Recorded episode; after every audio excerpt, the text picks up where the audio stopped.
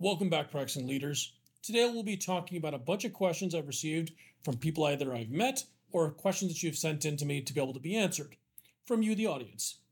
This is the Praxis Leader Podcast. I'm your host, Parul Bhargava, and let's discuss. Let's go ahead and jump into the first question. This came up in a conversation where a colleague of mine asked me the question like, you mentioned in a previous podcast that being kind when working with others is very, very crucial. The question she asked was, How do you tell if you're being too kind? At work, it's generally beneficial to maintain a professional and friendly demeanor. You know, we can't really argue that.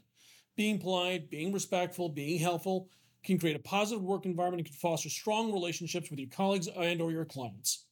Now, I don't think any of us will doubt that. I think that's a relatively easy statement to make. That doesn't take a lot. But the important piece in all of that is making sure that you strike a balance between being mindful in these situations where you're trying to be kind, where you're not becoming overly nice or too nice, where that actually might trigger a set of negative consequences. Those negative consequences of being excessively agreeable or excessively accommodating without considering the impacts on yourself, your needs, and your own boundaries can lead to a place where you're taken advantage of or you might end up feeling overwhelmed. And that doesn't feel good for anyone. It's important to assert yourself where necessary and communicate where constraints exist. You're not an endless supply of being able to do everything for everyone. It's just not possible. So don't try. If you're being asked to stay late all the time, as an example, make sure it's clear that that's not something you'll be able to do all the time. You might be able to do it here or there, but doing it all the time, please no, let's not do that. All of us have a life to go back to. Ultimately, though, being kind and considerate to others is encouraged. Take the time to be kind, be understanding, and give people grace where appropriate. But also make sure you're maintaining a healthy balance and keep in mind balance is the key word. The next question was as a result of the prioritization podcast, where we talked about how do you prioritize, how do you manage the work, how do you figure out what you're going to work on next. And I'll paraphrase the question. There's so much work coming in. How do you handle all of it coming in? What do you do? First one, you need to prioritize and plan. Start off by creating a to do list, and use task management in order to be able to organize your workload. When you look at it and you break it down, it's all just lists. All you need to figure out what is the next thing you're going to do, what's the next bite sized chunk you can go tackle, and get to a point where you can begin crossing things off the list.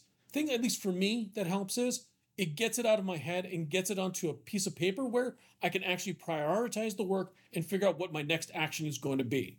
The next option, if available to you, might be is there a way to be able to delegate or to be able to share this work, share this load with somebody else? Is there something you can work with or team up with to be able to figure out how do we get all of this work done? This is where you should be able to ask your coworkers or ask folks that you work with, is there a way for us to be able to share this in order to be able to make it move forward more effectively? It's not to say that you need to be able to pass off all of your work to others. That's not what I'm suggesting. What I am suggesting is don't be afraid to ask for help. Don't think of it as that you're there on your own. You're not stuck doing this by yourself. The next option might be is seek support and communicate. Have a conversation with your colleague and say, hey, I'm running into this problem. I'm doing this thing. Is there an idea or a way for me to be able to tackle this problem as a way for me to be able to handle all of this stuff? Is do you have any suggestions I could use? Or is there a thing you could guide me as a way to do this more effectively? Asking for help can come in many different forms. Take the moment to be able to do that. And the next one I think is most important take care of yourself. It's important to prioritize self care even when you're extremely busy. There'll be things that'll come due, there are things that'll continue to come up, and new things will get assigned. But make sure in all of this that you've taken the time to get rest, get proper nutrition, exercise to maintain your energy levels, do all the things that are important to you to take care of yourself and your family. And the next piece here is, is an option to say, is there a way to be able to adjust expectations to say, I know you'd like to get this done by X. Can we move this other item to another date to be due in order to be able to fit everything in? It's not necessarily saying no, it's saying yes, but can I get a little more time to be able to fit all the things in?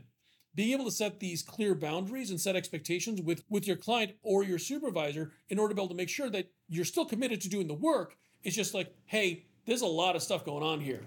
Moving on to the next question. I just sent an email to a senior leader in my in my organization. I didn't mean to send it. How do I approach that and what do I do in order to be able to redeem myself? You know what? I've done this too many times. I'm starting to write an email. I have to look up look up how somebody's name is spelled. I put it in and have Exchange and Outlook resolve it for me. It comes up with the name, then I forget to remove it from the email and it may be a draft and I've sent it. And I've had that happen to me where I was writing up a status report for my boss. You know what? It happens to all of us. It, it just does. So here's what I would suggest.